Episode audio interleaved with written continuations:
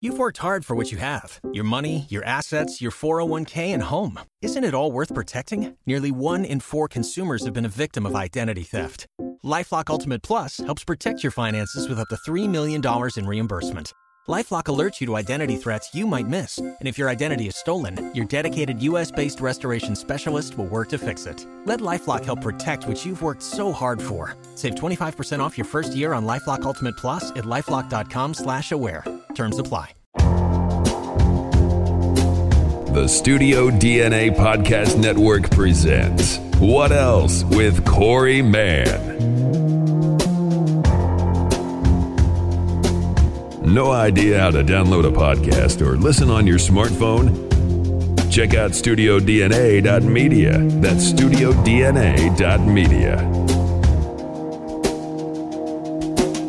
What else with Corey Mann on the Studio DNA Podcast Network? Welcome to What Else with Corey Mann. My name is obviously Corey Mann. And we've made it to the end of the year What Else podcast special. I spent the last couple of days kind of reflecting and going through the archives of this past year of this podcast, and I've had many different interesting conversations with individuals. So I picked out a, a handful of moments from these individuals to use as our end of the year special. If that's cool, I don't know that the podcast police will be pulling me over anytime soon. But I like being nostalgic. Let's take a walk down memory lane. First up, Mac Powell from Third Day, one of my first guests. And this was on the front end of the announcement that Third Day was done. Mac Powell was the lead singer of Third Day. Mm-hmm. How does how does that feel? You saying it? How does it feel? Me saying it? And you hearing it? Uh, is strange because you know I've really since we made the announcement, I think I've done maybe two interviews. So this is it still. In fact, I just got off the phone with with Mark Lee, the guitar player who started the band with myself and with our manager, and I was like, I don't know the right words to say because this isn't a you know we're not breaking up. We're not nobody's mad at each other. You know, it's not a. It's just kind of a time to be done. So it's like I don't know the right words to be honest with you. Well, that's an interesting statement right there because mm-hmm. when I read farewell, I see the website, I see the tweeters. To me, it's like they're done done. Yeah, well, we are we are done done, but it's like, you know, there's a difference in a band being done and a band breaking up. So that that's the that's the hard time I'm having with trying to figure out what to say because I guess that's the easy wording is we're breaking up, but to me, we're not breaking up. You know, it's more of we're finishing being a band. I, I know that sounds silly and it's semantics, but uh, there is a difference to me. Maybe it's uh, I, I do like uh, it's a new season for all three of us. Yeah, yeah, absolutely. It's the What Else with Corey Mann end of the year podcast special. I like learning new things about friends and artists had no idea that Matt Maher once won a lawsuit? I got exposed to, I actually got exposed to hepatitis C. I ended up joining a class action lawsuit, but I just remember there in that time, you know, they said well, we're gonna we're gonna run some other blood work and see if you've been exposed to HIV, and I was just sort of like, wait, what? And um, so I really I remember just laying in my bed one night and hearing this voice. I don't know if it was you know, like a voice of God moment, or it was just a like a conscience moment. But basically, a voice said, "If you don't leave here, you're going to die." And um, so I so I moved with my mom. I think I'm, we left. My brother and I left. That's right. Well, we both flew together, and we we flew to Arizona on July the third. And I remember because I landed at night, and it was so stinking hot out. I thought, where am I? So I get to Arizona, and my cousin, I have a cousin who's my age, and um, she says, "Hey, we're going to church tomorrow," and I was like, "Okay." I was just, you know, I'm Canadian. I'm pretty, I'm pretty open-minded. So it's, I'll, you know, it's kind of like I, I was definitely in a phase of life where it's like, yeah, I'll try anything. And uh, so I, I went to church, and it was this kind of situation where I immediately had a sense of, oh wow, this is the thing that's been, this is the thing that's been missing from my life. So there wasn't, there wasn't a big fight in in my heart when it came to something like that. It was, it was, it was more. There was sort of a grand sense of, oh, this is why I'm here. This is why I moved. I didn't move because I was going to go to L.A. and do film scoring, which is what I really wanted to do. It wasn't like, oh, I moved so, you know, I can get a jazz performance degree. It was I moved because God called me to the desert. Anything ever become of that lawsuit? Well, yeah. I mean, I, it got. Are you a millionaire? No, no, no, no, no, no. I actually already, I already spent that money. It was it wasn't a lot, but what happened was is um, turns out the Canadian Red Cross bought bought blood from a lab that lab bought blood from a company in America that was called ADC Plasma Services, and what ADC stood for was Arkansas Department of Correction. Oh boy! Wow. So, um, yeah, the the that class action lawsuit got settled, and you know, basically, I ended up like I ended up about seven years after doing um, a form of treatment called interferon, which is kind of like chemotherapy and it didn't really work.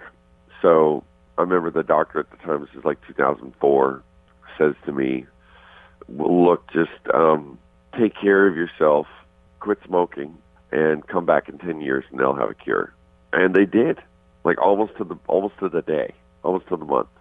Yeah, but the lawsuit, I basically was had a had a yeah a check, and I used it to make I used it to make my third independent project and that project was what got me my publishing deal with um, Capitol Christian Music Publishing in 2005. So it was a worthwhile investment. I love origin stories, how it all got started, what led to a record deal. Sometimes it's just being brave, standing up for what you believe in, and asking if you can come and play. Here's Ben from Citizen Way. Funny story is I had gotten to know Fairtrade who was INO back then, through Brian Voda of uh, Casting Pearls, now Voda, or Brian Olson. Um, and he's like, Can I give you some of your songs to James Rieger at Fairtrade? Sure. So we'd been going back and forth for a while. Well, word passed on us the day before we met with Fairtrade, but I called that day, said, Hey, we're in town. Can I come in and play a song for you? And the guys were like, That's stupid. They don't, they don't know we're coming. We're in town. Don't do that. They don't know. I said, Guys, just trust me. So we went into that morning. James said, Yeah, man, come on in. He brought Jeff Moseley in, the president. We played Where Would I Be Without You, Should Have Been Me, and How Sweet the Sound. David, our drummer, we got out of the room and we're in like a room of like there's like four cubic square feet with like seven of us so they're sitting awkwardly in the corner while me and josh are singing on one guitar and david's like i'll never not trust you again i understand what you did now they signed us um, a couple of weeks later a highlight of 2018 for me will be meeting my radio hero, Kevin Matthews, and eventually becoming close friends with him.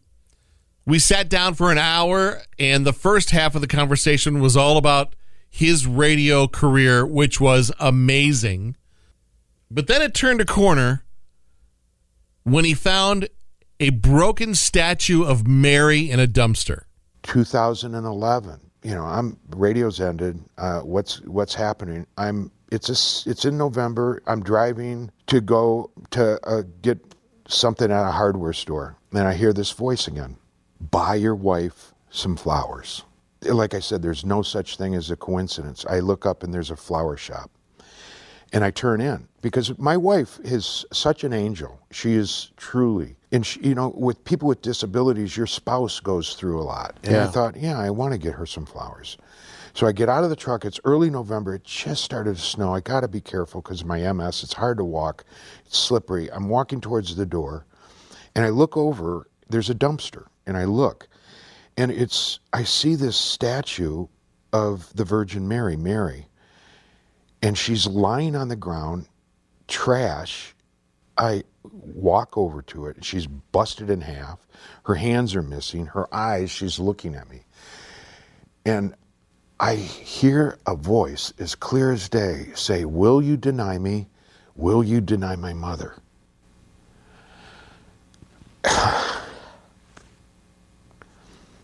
I, wow, think of that. Will you deny me? Will you deny my mother? I, I walked into the store and I, little bell, I'm the only one in there, and the clerk said, Can I help you? And I said, I really want to buy this statue of Mary.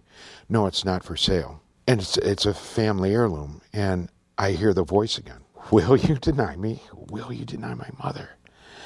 And I just go, God help me. Just help help me. Then the next thing out of my mouth was, I'll give money to these nuns that live out around here. I didn't know there's nuns that live out around here. And in your name, I said, I, if you let me take the statue, I'll give to the nuns that are out here. She goes, Are you that guy on the radio? and I'm like, Yeah, I'm Kevin Matthews. And she goes, I listen to you. What happened? You know, because it's all. And I go, can I take the statue if I promise to give you money? And yeah, yeah. So I get out, and this statue, it's in two pieces. Each piece is about 25 pounds. So I put part, this lower half in the truck, and then I go get Mary, the face, and I put her in my truck. I put a blanket on her. I can remember I didn't buy flowers, I just left.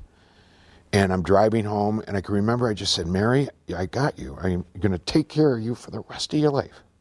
But that, that statue, it reminded me of me. It's broken. You know, trash, you're being thrown out. Yeah, radio, you know, you, you're done, you're disposable, you know, and, and we're all broken. Every one of us.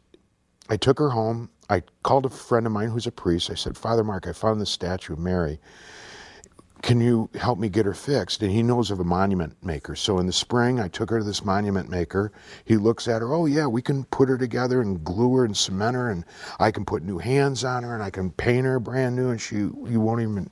How'd that make you feel? I, that? I said, no. I said, she reminds me of me. I want to keep her broken. And I said, everybody's broken. So let's, I just said, I, I'll call her Broken Mary. I took her home. Father Mark came over blessed her, that's when the world exploded. You know, it just, it, it was. In un- a good way? Uh, in a great way. What that statue is doing and my relationship, what Mary is doing through is miracles, just constant. I've always liked Sanctus Real. And a few years back, they went through a lead singer change and asked Chris specifically if he learned anything about himself during the whole process. Lead Boom. singer's gone, manager's gone, record label's gone, booking agent's gone. In rock, got to sell the bus, like you said. Yeah, yeah. What'd you learn about yourself during all that? Jeez. um, man, I'm. I think, I think I learned how to forgive myself.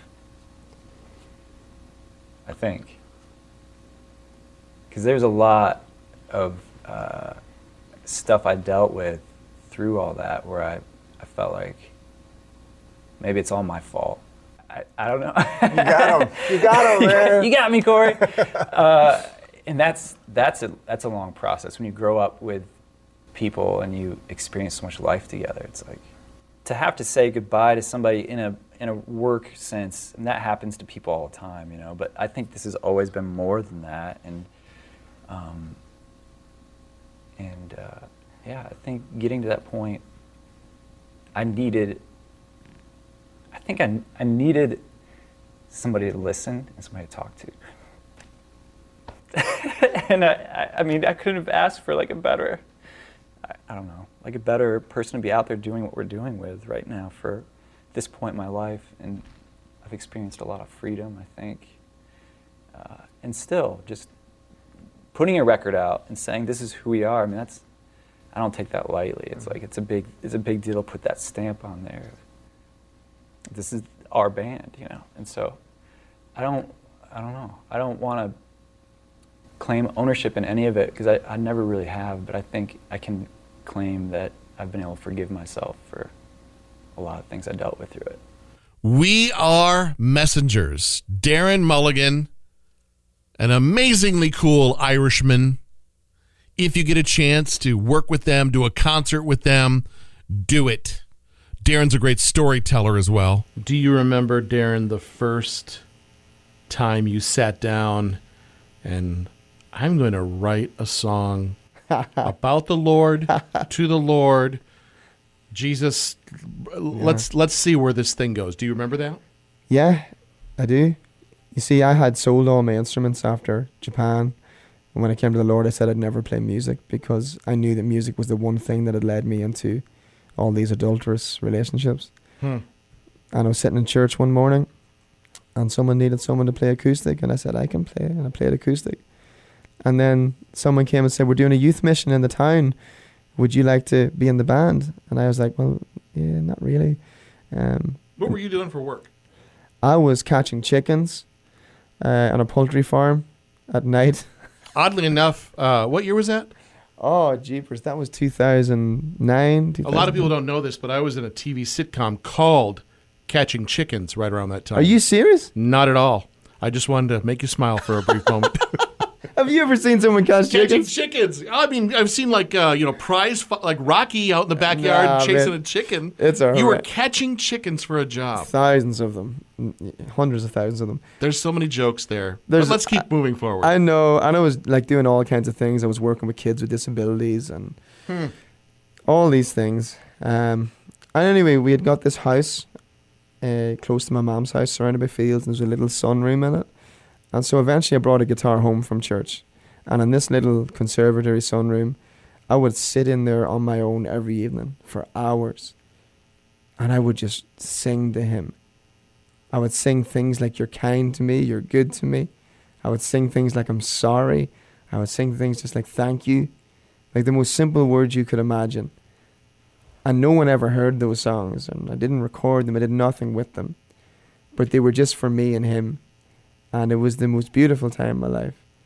And then someone came and said, "Let's start this youth band for this mission," and I said, "Okay." And they said, "We don't have anyone to sing," and they, and I said, "Listen, I've never sang live anywhere ever." I said, "But if you're really stuck, I'll try." And so I tried singing at this little youth night, and people. We started this little band called the Remission Flow, and you can find that on like Apple Music and stuff. And really, again, the remission float. Re- Remission Flow. Flow. F-L-O-W. And again, not very accomplished at what we did, but really the most honest, sincere bunch of young people. My little brother was their drummer, and my wife led him to Jesus. Huh. Anyway, and uh, and people when we played, people were like repenting of their sin and turning to Jesus in a community where people don't repent of their sin or turn to Jesus. And people were getting healed.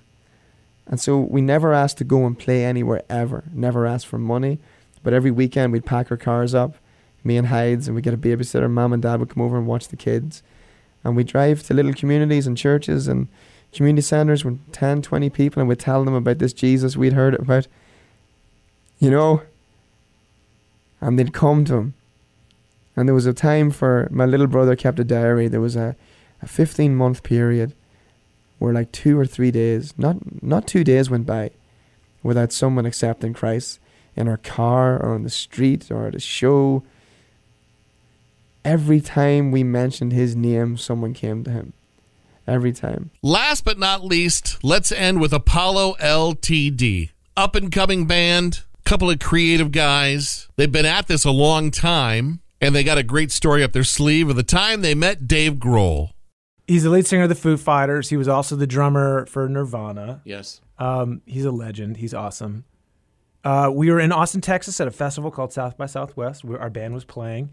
Uh, that night, they were like, uh, the Foo Fighters. Dave did this big documentary about Sound City, Yes. and um, the big premiere was there. We thought, well, maybe if we go, we can sneak in or something, and and and, I don't know, just watch it. Long story short, we sneak in to the theater, watch it. We're up in the balcony, just trying to blend in because you have to have those badges, and the badges cost a bunch of money to to. It's stupid. Um, and afterwards, he comes out and does a Q and A. Super interesting. He hangs around after the Q and A up at the front of the stage. We're like, we want to meet him, but there's like 300 other people. They're like, we want to meet him. We're like, we're never gonna meet this guy. And right as I say that, there's a there's a, a camera guy that walks behind this curtain on the side of the theater, he looked like he know where he knew where he was going. So I just kind of like I told him I was like, look, pull out your phone, open it up, look like you know where you're going, and just follow me. And we just walked behind the curtain, and we just walked straight down, and it went straight backstage. And so Adam and I are now standing backstage in this green room with uh, surviving members of Cheap Trick, surviving living members of Nirvana, all the cast and crew from this documentary, Sound City, and Rami Jaffee from the Wallflowers. yeah, Rami Jaffee, Daryl Hannah, who's was married to Daryl Rami, Hannah. Rami Jaffee at that time. Rick Springfield. Rick Springfield was not there. He was not there. He was not there. The story just got lame. I know. Boo. go go on, I guess. so we, I love I that. just Rick- I wanted- love. I just wanted I- proof that I I- saw the Yeah, documentary. you did. Okay. Yes. I love that Rick Springfield was like, "Oh, well, he's not in it." I mean, um, and so we're standing there. We text our buddies like, "Get back here right now." Sure enough, they get back there. And uh, we're standing around. uh, We're just kind of hoping, like, we got our phone out. We're kind of going, man, if we can snag Dave We for a really second. just wanted a photo. There's That literally was all. 15 people. It's like there's a little bit m- more people in the room than are in here right now. And we're just kind of like, and pull out our phone. We're thinking Instagram post is going to be awesome. Right then, manager comes in, opens the back door to the theater. There's two vans parked out in the back alley. And everybody, she's like, all right, we got to go. Come on. You know, and everybody starts funneling out the back door. And we're caught in the funnel. And we're kind of in the middle of this group of people. And we're kind of going, uh, I don't know. I think this is probably as far as we're going to get. And our road manager at the time looks at me with the most dead, serious stare I've ever seen anyone look at me and square in the eyes. And he goes, Get in the van right now. Go as far as you can go. And we, goes, we were like, "Get haha, yeah. in the van. So we got in the van. We did. Get in the van. Well, okay, we did not get it. There's two vans. There's two. The A list van, which was Dave's van. And then there's the B list van, which is like the movie producer, like, Yeah. you know, some other people. We got in B list van. Yeah, because of course you don't go for broke. You just say like, we're gonna blend in and meet some people here. Vans start moving. Yeah, the the vans start driving out of downtown Austin, and we're all looking at each other like trying to make small talk. You know, like yeah, I know it's crazy. In the right? How's meantime, the weather? free, like, I'm like, I'm about to go to jail. Like, we're about what to are we get doing? Like, where's this van going? Yeah. You can't ask because then that would imply that would imply that you don't you're not supposed to be there. Y- And at this point, we're like small talking about the weather in LA as if we have any you know vested interest in the weather in LA. But these dudes are all from there anyway. So we're going, and, and eventually we pull up to this little restaurant on the outskirts of Austin, and uh, we get out, and there's this table set up up on the top level of this restaurant. We all go up there. The only problem was is let's just say let's say there was 20 chairs laid out because there was 20 people backstage. Well, now there's this rock band from Nashville that's hanging out with everybody. So now where there was 20 people going to there's five extra, there's 25 and there's not enough seats. And we're kind of like, once again, we're like, uh, yeah, because they're like, well, wait a minute, there's too many people here, but I made this reservation for exactly the right. And we're like, and our bass player, Gabe, he's hilarious. He he's genuine with a look of concern. He goes to their manager. He goes, he goes, yeah, we're gonna need to get some more chairs. and you know what they did? They got more chairs. Oh they, they moved us. Actually, they just moved us to another room. And so uh, we go down to this room, and long story short, We had dinner. we had dinner and with we were all just talking guys, with all those guys. And then we went back to the Four Seasons. And then after after dinner, we were all hanging out, and Chris Novoselic caught like put his arm around me and like pulled me into. It was the most surreal experience. I I, I was cold. Okay, I didn't have a jacket, and because we did not know we were getting into that. night. Mind you, our crappy 15 passenger van is parked somewhere Yeah, in, in, in no clue. Austin. Like, we didn't know we were going to be doing this. This goes back to our smells like Teen Spirit like freak out moment. I'm standing there freezing with no jacket because we were in this like outdoor patio area, and I'm standing next to Chris Novoselic and his and his wife is with him, and I'm just like shivering. I'm like, man, it's it's kind of cold out here, you know. He's just like, he looks at me and he goes, I mean, he's just such an odd, uh, He's strange. he looks at me and goes, We'll be like penguins.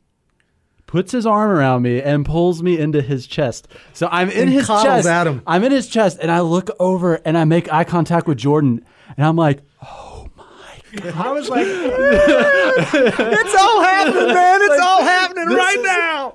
from that moment, Yeah. we were like, we're in. And from and from Get that those moment vans on, back dude, over here. Let's go somewhere else. So we get back in the vans. and we we went they you know because they're all staying of course at like the Four Seasons or something Mm-hmm. you know and we're like yeah totally let's go like no we're you know we're staying at a friend's house thirty minutes outside of Austin you know but we're like we ain't going home tonight so we ended up hanging out there and there I mean it was like Yeah. it, it was pretty surreal and so we all kept it together until about four thirty in the morning. That's yeah. We, we were like we were just. we I mean, you're not gonna. What are you gonna leave? Yeah. You No. know, like you're you're hanging out having conversations with these guys that made some of the most influential records that we've ever 90s kids. Like this is it, you know? Yeah. Yeah. And uh so we all kept it together until we walked out of the front door of that hotel to go find our van because we now don't even know where we are. And uh And they never we found out. Never Well, I'm sure. So Dave knew everybody there. Yeah. And there, there was like two moments during dinner where Dave kind of looked at our table. He was it like, was I like, don't recognize those dudes. huh. Don't recall them being a part of this documentary where you could just tell. Yeah. But we weren't, I mean, we were just having a good conversation and hanging out. wasn't weren't causing a scene. And to Dave's, I mean, D- Dave was just super cool and just like, I think He, he, probably thought this Sweet is dude. so rock and roll that these just let it happen. Like, just enjoy Yeah. your Yeah. night, you Yeah. know? And I think that was He let it. a- He let it slide. Yeah, and and and then we once we got to know everybody, it was fine, and he didn't say anything. But it was hilarious, man. We walked out the front doors of the hotel, and literally, it's like as the door shuts, and we're outside, and we're finally alone. We waited till we got around the corner. Yeah, we, waited. Till we we went got around the, block corner. and we were like, ah! It- like the world, the world went in slow motion for about five seconds, where we all were just like elated, jumping in the air, just like a TV ah, show. dude, it, It was, was incredible. And the next night, we thought, oh well, we, we already hung out with all these dudes, and they were doing a huge concert there. It was the Sound City concert where everybody, I mean, Stevie Nicks, John Fogerty, the whole cat, Rick Springfield, Springfield was there. Believe it or not. And uh, we were like, well, we're just gonna go sneak in again. It worked last night. Didn't work. We got No. we got kicked out like three times. Thank you so much for listening to the What Else podcast over this past year. I sincerely hope you hit the subscribe button and never miss an episode. You can get the What Else podcast wherever you download your podcasts. Here's to a great 2018 and hopefully an even better 2019. Thanks for listening to What Else on the Studio DNA Podcast Network. You've been listening to What Else with Corey Mann. Hit the subscribe button, leave a review, help spread the word, and tell a friend. Follow Corey on Twitter at My Name is Corey, on Instagram at Mr. Corey Mann. What Else with Corey Mann in partnership with the Studio DNA Podcast Network. Find more of your favorite podcasts at Spreaker.com slash Studio DNA.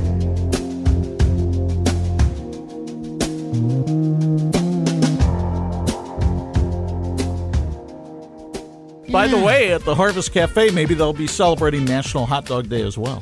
It is National Hot Dog Day. Well, that's the reason I'm here. Are you a wiener man? Oh, you know I am. What just happened there?